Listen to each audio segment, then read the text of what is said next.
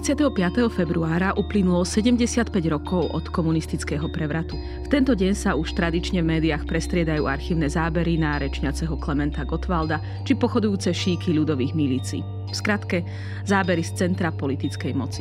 My sa dnes pozrieme na február a na to, čo nasledovalo, cez príbehy ľudí, ktorých komunistický režim vytlačil na okraj. Na okraji sa ocitla elita. Ak hovorím o elite, samozrejme nemám na mysli spoločenskú smotánku, ale ľudí, ktorí ostali verní demokratickým princípom, ktorí boli zásadne proti nadvláde Sovietskeho zväzu, či ktorí jednoducho odmietli zradiť svojich priateľov. Išlo pritom často o ľudí z menších miest a obcí, či dokonca z kopaníc a lazov so základným vzdelaním. Ľudí, ktorí sa previnili svojim presvedčením či pomocou prenasledovaným. Ak neboli odsúdení na smrť, strávili často celý produktívny vek vo väzení, či končili vysídlení mimo svojich rodín a priateľov na okraji spoločnosti. Na týchto ľudí na okraji sa pozrieme najmä cez príbehy žien. Prečo práve ženy a prečo opäť ženy? Postavenie žien na okraji nastavuje obzvlášť čisté zrkadlo tomu, ako sa uplatňovali komunistické ideály v praxi. Jedným z revolučných hesiel režimu bolo zrovnoprávnenie mužov a žien. Avšak ženy, ktoré prejavili svoj názor, boli postavené na okraj spoločnosti a nie jedna z nich prišla o život či skončila vo väzení. Mnohým z nás sa celkom určite vybaví tragický príbeh Milady Horákovej, ktorá celoživotne bojovala práve za práva žien. V skratke, komunistický režim decimoval celú generáciu žien, vtedajších, ale aj budúcich elít. Ak sa pozrieme na ich príbehy zblízka, ako sa prejavil komunistický prevrat v ich životoch, ako ovplyvnil ich profesný život, ich vzťahy. Mnohé z týchto žien boli matkami často malých detí. Ako zasiahol režim do ich materstva? Ako tieto ženy prežívali väzenie? A napokon, ako môže týchto pár príbehov doplniť a rozšíriť naše chápanie hrdinstva v boji proti komunistickému režimu? Moje meno je Agáta Šustová-Drelová, v Historickom ústave Slovenskej akadémie vied sa venujem výskumu najnovších dejín a moju dnešnú hostku určite mnohí poznáte. Novinárka a dokumentaristka Soňa Gyarfášová sa dlhodobo venuje príbehom našej nedávnej histórie, najmä tým, ktoré boli tragicky poznačené totalitnými režimami. V Slovenskom rozhlase pripravuje reláciu Osudy, ktoré písalo 20. storočie, kde prináša príbehy pamätníkov 20. storočia.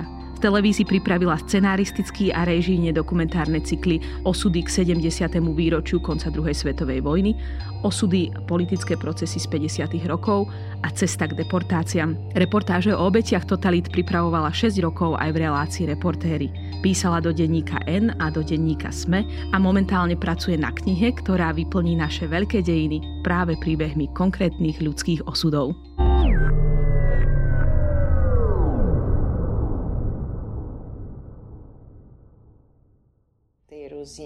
Som bola na samotke dlhú dobu, výsluchy boli nočné, ťažké. Spať sa nedalo, lebo to je jedna cela, kde máte tú žiarovku, ktorá vám svieti celú noc do očí. Musíte spať na zemi, otočiť sa nemôžete. Za chvíľu búchajú, lebo výsluch ide. Takže náročné to bolo, tie výsluchy a to väzenie. Ale jedno a to isté žiadali. Dnes budeme hovoriť o veľmi konkrétnych dopadoch komunistického februárového prevratu a nastolenia mocenského monopolu komunistickej strany v životoch niekoľkých žien, ktorých príbehy si spracovala práve v rámci cyklov Osudy, ktoré písalo 20. storočie. A napokon z týchto rozhovorov pochádzajú aj krátke zvukové záznamy, ktoré budú v rámci tohto podcastu. Budeme hovoriť o celoživotných demokratkách Anne Šestákovej a Alge Zemanovej. Manžela Anny Šestákovej odsúdili na doživotie a ju vysťahovali s 3 deťmi z bytu. A Olga Zemanová mala 22 rokov, keď bola odsúdená na 14 rokov väzenia. Jej manžel dostal trest smrti. Budeme hovoriť o príbehu rolničky z kopaníc Márii Tencerovej, ktorú zobrali do väzenia od 3 detí za to, že skrývala lazaristu, ktorý bol teda na úteku a ktorá napokon aj zomrela vo väzení. Podobne tragický bol aj príbeh skautky Márie Mrázovej, ktorá prišla o bábatko vo väzení. Ale tiež je tam veľmi zaujímavý príbeh mladej Angličanky Elzy Domanovej, zdravotnej sestry, ktorá sa vydala za plukovníka Alexandra Domana. Spolu s manželom sa vlastne kvôli svojmu odporu stali občanmi druhej kategórie a napriek svojmu vzdelaniu museli proste robiť manuálnu prácu. Tých príbehov je viac a verím, že sa postupne k ním dostaneme. Tam už neexistovali také fyzické tresty, ale môžem povedať, že tá psychológia ich, ako oni vedeli manipulovať a človeka dostať do šialenstva, to bolo počuť aj v tých celách. Kričali tí ľudia, smiali sa. No hrozné to bolo. Tie naše otázky budú cez ne prechádzať tak prierezovo. Ja by som sa ťa na úvod spýtala otázku, ktorú sme riešili, aj keď sme sa pripravovali na tento podcast, že v čom, ak vôbec, sa odlišoval prístup komunistického režimu k ženám, na rozdiel od mužov. Ty si spracovala veľa príbehov mužov. Je tam nejaký rozdiel? No, ja si myslím, že ten komunistický režim nerozlišoval medzi mužmi alebo ženami. Tie dopady vlastne sa dotkli každého, kto mal iný názor a kto pre ten komunistický režim bol nejakým problémom. Keď si vezmeme len príklad Milady, ktorú si spomínala v úvode, tak predsa Milada bola feministka, bojovnička za ženské práva, venovala sa sociálnym otázkam a témam, ako povedzme zladiť pracovný a súkromný život žien, slobodným matkám, postaveniu nemanželských detí. To boli témy, ktoré ona otvárala, povedzme už za prvej Československej republiky. Navyše to bola antifašistka, ktorá sa zapojila do protifašistického odboja a prešla si väzeniami na Pankráci, v Terezíne, Vajchau. Jej manžel rovnako prežil pochod smrti. A potom je otázka, že prečo takýto človek vadil komunistickému režimu? A tá odpoveď sa ponúka naozaj v tom, že pre komunistický režim boli nepohodlní ľudia, ktorí samostatne mysleli, a aj ľudia, ktorí už ukázali tú svoju občiansku odvahu napríklad v boji proti tej prvej totalite. A jednoducho komunistický režim chcel tie elity nejakým spôsobom zdecimovať, čo sa mu aj čiastočne podarilo. A ja si myslím, že nerozlišoval aj z toho hľadiska, že keď som sa stretávala s príbehmi týchto žien, ktoré boli väznené alebo ktoré boli vyšetrované, tak aj voči ženám používal často ten komunistický režim, najmä v 50. rokoch, tí vyšetrovatelia, obrovskú mieru brutality. Možno budeme hovoriť aj o konkrétnych príbehoch. Ja som, čo som objavila v archíve, príbeh Margity Boháčovej, čo bola žena súdená v procese Tvarožek a spol v roku 1949. Bol to proces, v ktorom vlastne padli 3 rozsudky smrti, ktoré ale potom boli zmenené na doživotia. Jeden z nich práve aj pre túto Margitu. No a ona mala vlastne 26 rokov, keď ju zavreli. 14 rokov si odsedela, mala dvojročného syna, ktorý, keď si to tak vypočítame, tak mal 16 rokov, keď sa ona dostala na slobodu. A okrem iných tých dokumentov tam nájdeme medzi nimi aj vlastne sťažnosť, ktorú píšu už v neskoršom období, že proti nej boli vlastne použité metódy naozaj brutálneho fyzického násilia zo strany vyšetrovateľov. Takže v tomto smere naozaj ten komunistický režim si nebral žiadne rukavičky, ani keď vlastne išlo o ženy a často používal tie najbrutálnejšie metódy. Ja myslím, že k tomu sa ešte budeme vrácať, lebo naozaj akoby tých, ako si povedala, tých foriem brutality bolo veľa a určite sa teda nelíšili a neliešala sa brutalita, ktorá bola teda nejakým spôsobom vyvíjana na mužov a tá, ktorá bola vyvíjana na ženy. Možno určitý rozdiel bol v tom, ako väzenie prežívali muži a ako ich prežívali ženy a možno nie. A to je moja otázka na teba. Totiž niektoré z týchto žien, ako si povedala, boli veľmi mladé. Tam je takmer pravidlom, že to boli 20-tničky. Takmer všetky boli teda elitou, najmä v tom teda morálnom vzdelanostnom slova zmysle a mohli sa stať vedúcimi osobnosťami svojej generácie. A ty si sa s týmito ženami stretla na konci ich života. Často na konci ich života. Je výborné, že si to stihla v mnohých prípadoch. Ako vnímali to, že prišli o možnosť žiť naplno práve v tých najproduktívnejších, najaktívnejších rokoch svojho života? Reflektovali to nejakým spôsobom? Je také zaujímavé, že napriek tomu, že naozaj sa to stalo, že im to zobralo tie najlepšie roky, že im to zobralo mladosť, tak pre mňa bolo veľmi zaujímavé, že na sklonku života to nereflektovali s nejakou takou lútosťou, že to brali ako niečo, čo prišlo a čo museli prekonať, čo bol taký veľmi zaujímavý pohľad. Samozrejme, že iné to bolo, keď to práve prežívali. Ja si spomínam napríklad na výpoveď, ktorú sme zaznamenali s pani Eugeniou Anoškinovou Vyskočilovou, ktorá vlastne ako mladé dievča, študentka vysokej školy, bola teda zatknutá a prežila 4 roky vo väzeniach a ktorá vlastne hovorila jednak to, že najhoršia bola tá vyšetrovacia väzba, kde vás sledujú, kde musíte naozaj chodiť, kde proste nemáte žiadne súkromie. To reflektovala najmä, že tí bachári ju tam stále videli, že pre ňu ako mladé dievča to bolo veľmi ťažké, že stratila akékoľvek súkromie. Potom taká ďalšia reflexia už po tom odsúdení a ďalšia reflexia toho väzenia, to bolo veľmi zaujímavé, že boli tie vzťahy. Tie vzťahy s tými spoluväzenkyňami, priateľstvá, ktoré tam vznikali a potom aj tie vzťahy, v ktorých tí ľudia boli ukotvení ešte predtým, to vlastne do čoho sa chceli vrátiť. Že ona vedela, že v tom čase bol zatknutý, zavretý vo väzení aj jej brat, ale vedela, že rodičia čakajú, kým sa deti vrátia a jednoducho, že to ju nejakým spôsobom držalo a hovorila, že ju rovnako držalo to, že bude ešte predsa nejaký život po tom väzení.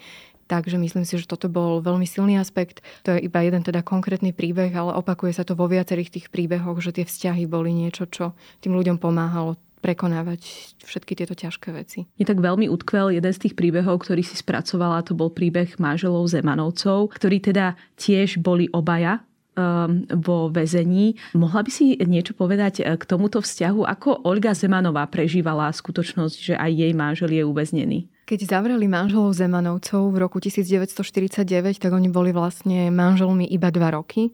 Poznali sa ale celý život, lebo pán Zeman, ktorého ja som stretla, on to vždy tak naozaj pekne hovorí, že boli priatelia od detstva, boli kamaráti a to kamarátstvo prerastlo potom do lásky. Ale teda faktom je, že po 2 rokoch manželstva sa oni dostali za odboj proti komunistickému, nedemokratickému režimu do väzenia. Išlo tam o to, že Jana Zemana vlastne skontaktovali dôstojníci západného odboja ešte z druhej svetovej vojny, ktorí chceli bojovať aj proti tejto ďalšej totalite komunistickej. Bol to František Bogataj a bol to Štěpán Gavenda, kuriér, agent Chodec, ktorý bol neskôr komunistickým režimom popravený.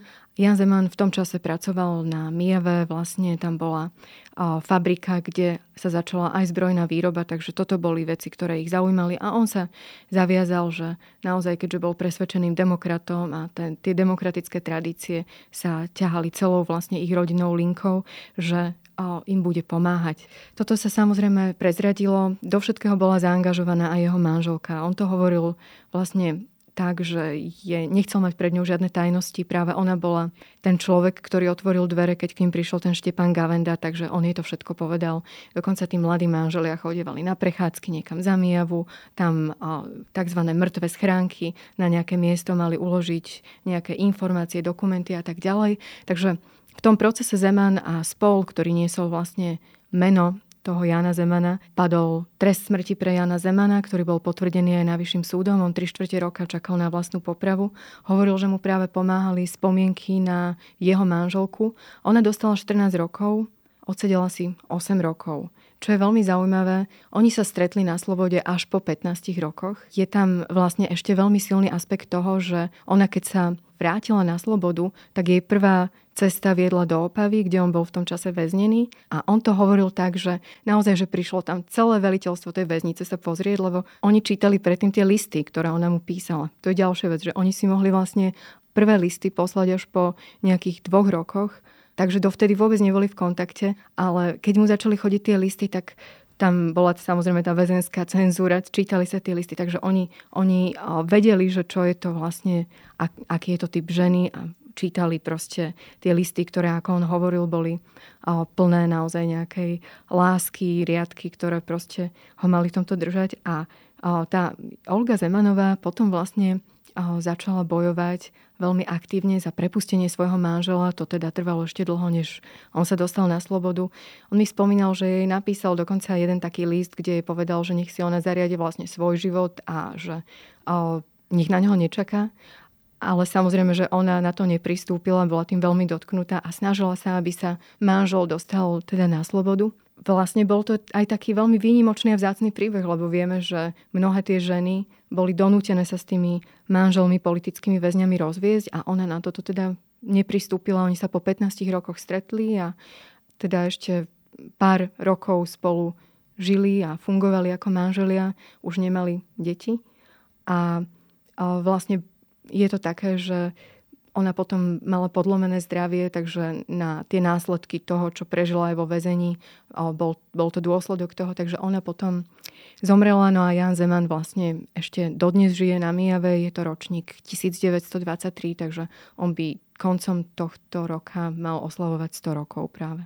Spomínala si teda, že mnohé vzťahy väzenie neprežili. A teda ten komunistický režim sa naozaj celkom systematicky snažil rozbíjať vzťahy. To bol napokon aj prípad Elzy Domanovej, ktorej ponúkli teda tú možnosť rozísť sa so svojím manželom. Ale teda naozaj tam bol vytváraný tlak. Bolo to v prípade týchto žien tiež takmer pravidlom, že sa vlastne snažili nejakým spôsobom rozbiť ich vzťahy, nielen teda manželské, ale aj priateľské? Určite podľa mňa ten režim zasahoval do tých najintimnejších sfér človeka, života človeka a snažil sa toho človeka zlomiť. A ako inak sa to urobí, ak nie cez to, čo ho vlastne tvorí, cez tie vzťahy. Čiže vlastne áno, toto bola úplne taká bežná prax, ktorá sa v tom čase používala. Trestného činu a tak ďalej. A nezabudli povedať, bol nábor do ťažkého priemyslu. Aby som sa zamestnala, hovorím, to je samozrejmá vec, pretože ja musím živiť moje deti. No, nezabudol mi povedať. Pani Šestáková, chodíte do spoločnosti? Áno, chodili sme predtým s manželom, mali sme priateľov, chodili sme do spoločnosti. Tak prídete nám povedať, čo sa kde hovorí a tak ďalej. Aniž by som rozmýšľala, hovorím, počujte, ja priateľov udávať nebudem, ako chcete. Domnievam sa, že keby som bola súhlasila, nemuseli ma vysťahovať, lebo by ma boli potrebovali. Ale pochopiteľné, že to... Spomenula si aj deti a opäť, keď sme spolu hovorili ešte pred týmto podcastom o tejto otázke žien vo väzeniach, tak si spomenula aj ten taký veľmi tragické miesto cintorína s deťmi väznených žien. Mohla by si k tomu povedať viac, ako fungovali ženy, ktoré boli buď tehotné, alebo ktorým sa narodilo dieťa vo väzení? To bola veľmi ťažká situácia. Mnohé ženy vlastne prišli o deti pri tých výsluchoch. Napríklad jeden z takých príbehov, s ktorým som sa stretla, bol príbeh manželov Mrázovcov. Tak Mária Mrázová prišla o ich prvé dieťa vlastne vo vyšetrovacej väzbe. No a toto boli časté prípady vlastne naozaj u žien, ktoré boli v tom čase tehotné, tak nebrali tí vyšetrovatelia z 50. rokov ohľad na to, že v akom stave, že čo tie ženy prežívajú, že sú tehotné a tak ďalej. A jednoducho aj tie podmienky v tej väzbe boli vtedy veľmi zlé. Pokiaľ ide o ten Ďablický hřbitov, tak na tom Ďablickom hřbitove je vlastne 43 detí pochovaných, ktoré boli identifikované. A sú to deti matiek, ktoré boli väznené v 50. rokoch v Pankratskej väznici. Je to vlastne príbeh o tom, že naozaj tie ženy, keď porodili v tom väzení, tak tie deti boli od nich odlúčené a často boli tie deti v nejakej miestnosti, kde sa o ne staral jeden človek, o viacero tých detí, ktoré proste mali v tej väznici alebo väzenskej nemocnici a nedostávali tú starostlivosť a opateru, akú by proste potrebovali, takže tie deti tam zomreli, no a komunisti alebo komunistický režim sa chcel zbaviť dôkazov, takže tieto telá detí boli pochované v hromadnom hrobe na Ďablickom hřbitove. Objavila túto skutočnosť v podstate Zdena Mašinová, ktorá pátrala po tom, kde skončila jej mama, ktorá zomrela tiež v Pankratskej väznici a ktorá tam zomrela teda na rakovinu. Ale dozvedela sa to teda ešte v čase totality od jedného príslušníka Zboru národnej bezpečnosti, ktorý ju nasmeroval na správcu Ďablického hřbitova. A treba povedať, že dodnes sa vlastne nejakým spôsobom neidentifikovali všetci, ktorí tam boli pochovaní, ani všetky tie detské obete.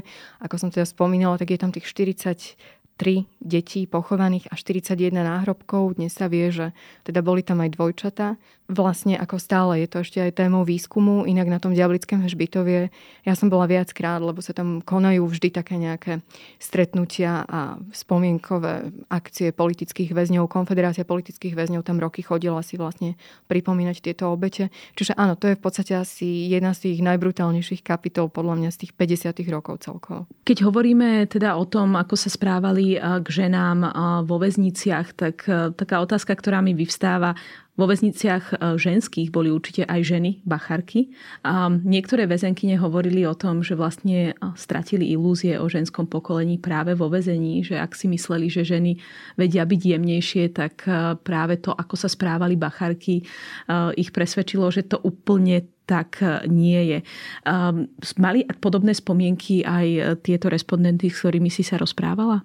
Mnohé áno. Často ale zdôrazňovali, že veľmi záležalo na ľuďoch, lebo aj medzi povedzme tými bachármi alebo bachárkami a dozorkyňami sa stretli s ľuďmi, ktorí boli povedzme slušnejšieho rázu. Pani Vyskočilová práve spomínala, že keď bola ťažko chorá, tak jedna dozorkyňa jej doniesla kvet, čo sú až také veľmi absurdné príbehy, takže asi sa stávalo všeličo. Samozrejme, že tí ľudia, ktorí ich strážili, boli vyslovene indoktrinovaní tým, že strážia nejakých nepriateľov národa, štátu, ľudovo-demokratického zriadenia.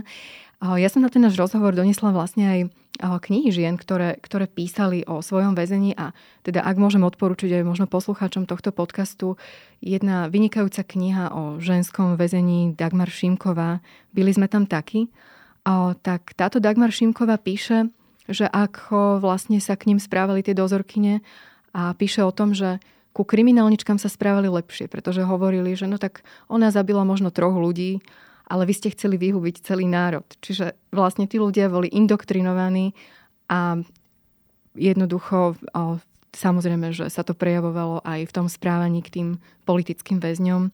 Určite to v mnohých ohľadoch mali ťažšie. Často spomínali aj na interakcie s tými kriminálnymi väzňami a väzenkyňami.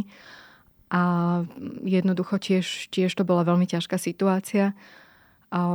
Nahrávali sme napríklad príbeh pani Márie Šidovej, ktorá bola väznená tiež ako mladé dievča, ktorá hovorila, že bolo pre ňu veľmi ťažké napríklad zo začiatku tá konfrontácia s tými väzenkyňami, ktoré boli kriminálne, ale že keď vlastne v tom väzení ochoreli a ona im pomáhala, takže potom si vybudovali medzi sebou celkom pekné vzťahy, tak aj tie ťažké situácie niekedy ľudí spájali, aj ľudí, ktorí by sa inak možno nikdy nestretli.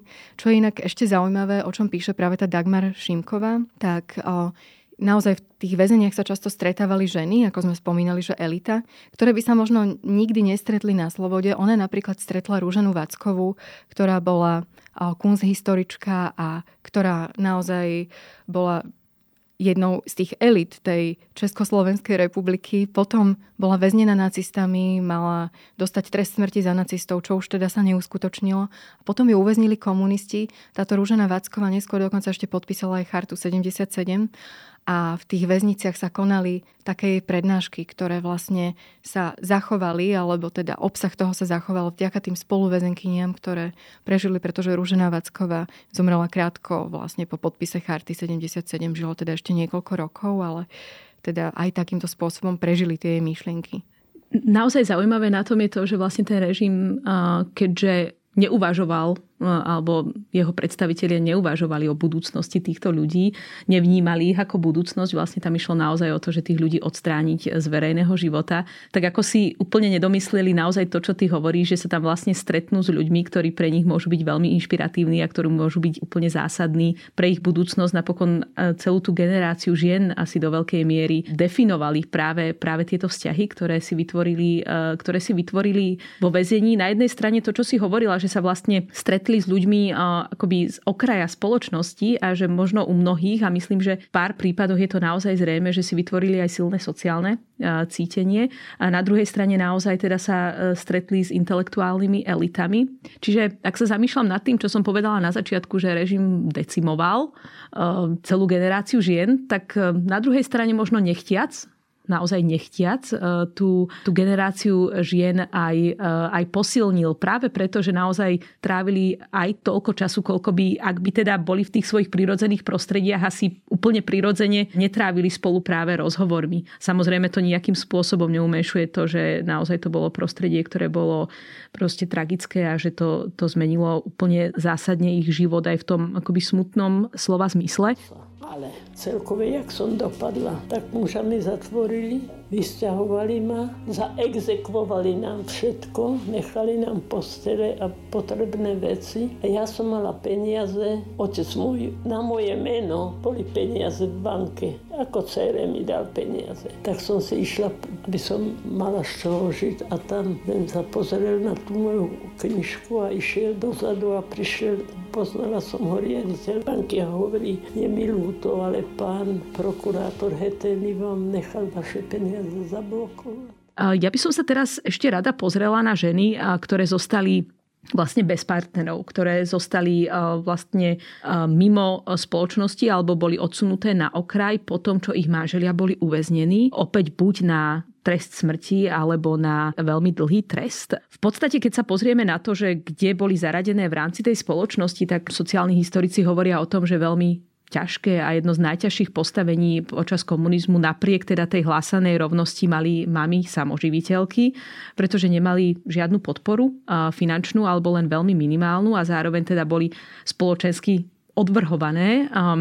Toto sme tu spomínali v prípade napríklad matiek alebo teda žien, ktoré mali deti so sovietskými alebo americkými vojakmi, ktorí následne odišli a oni zostali samé. A že až potom na už o niečo lepšie pozícii boli ženy, ktoré boli vdovy, tie dostávali nejaké vdovské príspevky. Ale teda tieto ženy, ktorých manželia boli politickí väzni, tak tieto ženy vlastne boli vyvrhnuté nielen sociálne, pretože nedostávali takmer žiadnu podporu, ale boli vyvrhnuté vlastne aj ako príbuzné alebo ako manželky nepriateľov režimu. Ako sa žilo týmto ženám? Tam je ten príbeh, ktorý si spracovala Anny Šestákovej, ktorý je veľmi naozaj plný zápasu o dennodenný život, o dennodenné živobytie. Pani Šestáková je veľmi silná žena, ona má vlastne 104 rokov. Pani Šestáková v čase, keď uväznili jej manžela Ervina Šestáka, známeho konštruktéra, ktorý bol českého pôvodu, oni boli v opozícii už proti ľudáckému režimu, tak v čase, keď uväznili jej manžela, ona mala 3 malé deti. Celý ten problém bol vlastne naozaj v tom, že nielen to, že uväznili jej manžela, nielen to, že naozaj ona sa ho snažila podporovať, museli toto zvládať, ale vlastne oni stratili nejakú existenciu. Navyše prišla akcia B, keď sa rozhodlo, že ich vysťahujú. Skončili nakoniec v Moravských Okšískach, v malom meste, kde ona hovorila, že naozaj mnohí sa správali tak, ako keby ten jej manžel chcel tú republiku rozbiť. Oni odišli z Bratislavy. Prišlo im to pred Štedrým dňom 52, že majú pár dní na to, aby si zbalili veci. Prišli nákladné autá a vlastne skončili na tej Morave, skončili v malom domčeku, naozaj v jednej izbe. Veľmi statočne to tá žena zvládala, chodievala ešte dokonca na súd s manželom, ho podporiť. Ja si myslím, že ona je naozaj obdivuhodná. Hovorila napríklad aj o tom, že ako pracovala v továrni, kde sa púšťali vlastne procesy v rozhlase a napríklad Slánskeho proces, alebo v tom čase, keď bola v tých Okšiskoch, tak bežal proces Babice, kde padli tiež rozsudky smrti a hovorila, že ako jedna z tých žien, s ktorými pracovala, tak povedala na manželku a jednu odsudenú v rámci toho procese Babice, že jemneli poviesiť bestí a že jej sa to teda ako veľmi dotklo, že sa to týka jej tým, že jej manžel bol vlastne odsúdený veľzradca. Takže mala to veľmi ťažké, no ale tak obdivuhodne podľa mňa to naozaj zvládala. To, že vlastne jednoducho nemala až takú veľkú pomoc. Ona často spomínala, že keď bola v tých Okšískach, že tam stretla takého svojho druhého otca alebo človeka, ktorý jej veľmi pomohol. A to bol jeden československý legionár, ktorý si strašne veľa toho prežil, pán Novotný, a ten, že jej hovoril, že vlastne človek dokáže, alebo že na človeka je udelené len toľko, čo dokáže zvládnuť a že ona má v sebe tú silu, aby to zvládla. Takže aj po rokoch na ňo spomínala, že vlastne on jej mnohom pomohol, že s ním viedla dlhé rozhovory o tom, prečo sa to stalo, že jej pomohol nielen prakticky, ale možno aj z tej takej psychologickej ľudskej stránky a že ich teda spájalo také veľké priateľstvo. Keď som počúvala príbehy, ktoré si nahrala v rámci osudov, ktoré písalo 20. storočie, tak jeden taký motív alebo životný postoj, ktorý sa mi u týchto ľudí opakoval a ktorý považujem naozaj za taký obdivuhodný, je, že sú veľmi starostlivo si dávajú pozor a veľmi konzistentne si dávajú pozor, aby povedali, kto si naozaj, aj keď povedzme to boli bachári alebo podobne, sa snažil správať ľudsky aj v tých nenormálnych podmienkách a nemajú tendenciu zovšeobecňovať a démonizovať. Čo by sa mohlo zdať, že to bude akoby taká prirodzená reakcia, hej, že vlastne ublížili ste mi a ja s vami proste už nechcem nič a všetci ste zlí, ale práve naopak títo ľudia majú tendenciu rozlišovať a reflektovať, že aj tam boli dobrí ľudia. Je to tak naozaj. To zaujalo aj mňa, že absolútne nezovšeobecňujú a že hovoria naozaj o konkrétnych veciach a že ešte aj v tom ťažkom dokážu nájsť niečo pozitívne. Ešte aj medzi ľuďmi, ktorí boli na druhej strane, dokážu nájsť ľudí, ktorí zostali ľuďmi, tak to je také obdivuhodné. A na záver otázka, ktorá vlastne nejakým spôsobom nadväzuje na to, čo si teraz povedala, ženy a otázka hrdinstva. Ako podľa teba môže týchto pár príbehov doplniť alebo rozšíriť naše chápanie hrdinstva v boji proti komunistickému režimu? Lebo mne sa zdá, že ten taký akoby stereotypný príbeh, ktorý máme a ktorý si určite zaslúži veľkú úctu, je ten príbeh mučeného človeka, ktorý napriek mučeniu proste nejakým spôsobom odolá a ktorý neprizná, nezradí svojich priateľov a ktorý výťazne vyjde z komunistického väzenia a následne to je schopný spracovať. Ako to vnímaš ty? Ako tieto príbehy možno doplňajú tento taký akoby stereotypný obraz? Podľa mňa sa málo hovorí o tom, že keď teda hovoríme o ženách, ako sa ich dotkol ten komunistický režim, že mnohé tie ženy naozaj, keď vyšli z toho väzenia po mnohých rokoch, takže vlastne už nemali šancu založiť si napríklad rodinu, čo mohli tí muži napríklad. Stretla som sa s ľuďmi, ktorí boli táto Dagmar Šimková, ktorá napísala tú knihu. Byli sme tam takí, tak ona bola väznená 14 rokov a už potom rodinu nemala. Ona emigrovala neskôr do Austrálie a žila v Austrálii a po nežnej revolúcii sa teda vracala naspäť do Československa.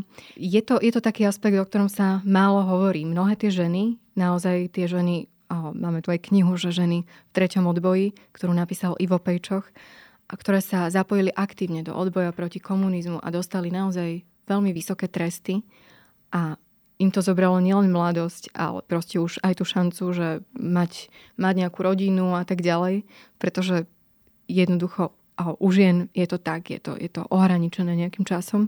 Takže vlastne toto je podľa mňa taký aspekt, o ktorom sa hovorí veľmi málo, ako ten komunistický režim zasiahol do ich životov a podľa mňa je teda naozaj dôležité hovoriť o tom, že boli tu nejakí ľudia, ktorí mali také ideály, že dokázali teda veľa obetovať a veľa proste urobiť, aj keď oni sami si asi nevedeli predstaviť, čo to všetko bude v praxi znamenať pre nejaký ich život a pre ďalšiu budúcnosť.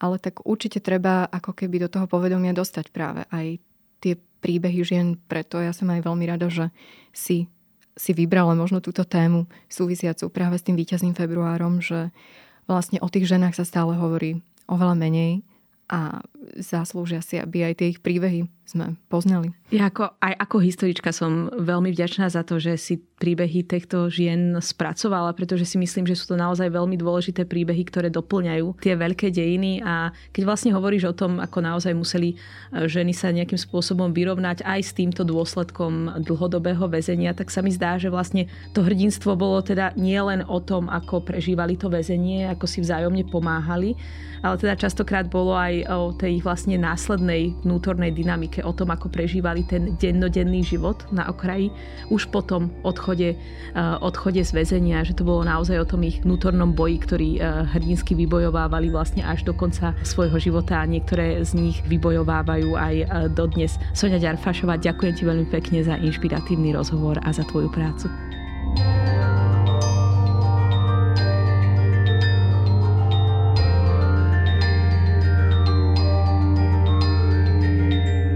Počúvali ste Dejiny, týždenný podcast denníka SME a historickej revue, ktorý vychádza vždy v nedeľu. Nájdete ho vo vašej obľúbenej podcastovej aplikácii alebo na sme.sk/dejiny.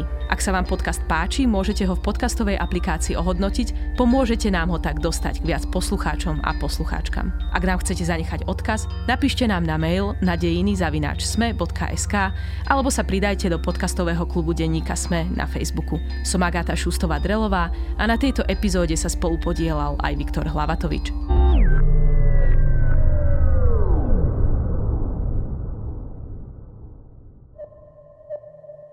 Som Eva Frantová a v denníku SME pre vás každý týždeň pripravujem ekonomický podcast Index, v ktorom sa spoločne s mojimi hostiami a hostkami venujem témam z oblasti makroekonomiky, investovania, biznisu a energetiky. Bližšie rozoberám aj dekarbonizáciu Európskej únie, ktorá do veľkej miery udáva smer súčasných aj budúcich investícií. Podcast Index, ktorý vás prevedie tým najdôležitejším zo sveta ekonomiky, nájdete každý štvrtok vo svojich podcastových aplikáciách, ale aj na webe denníka SME.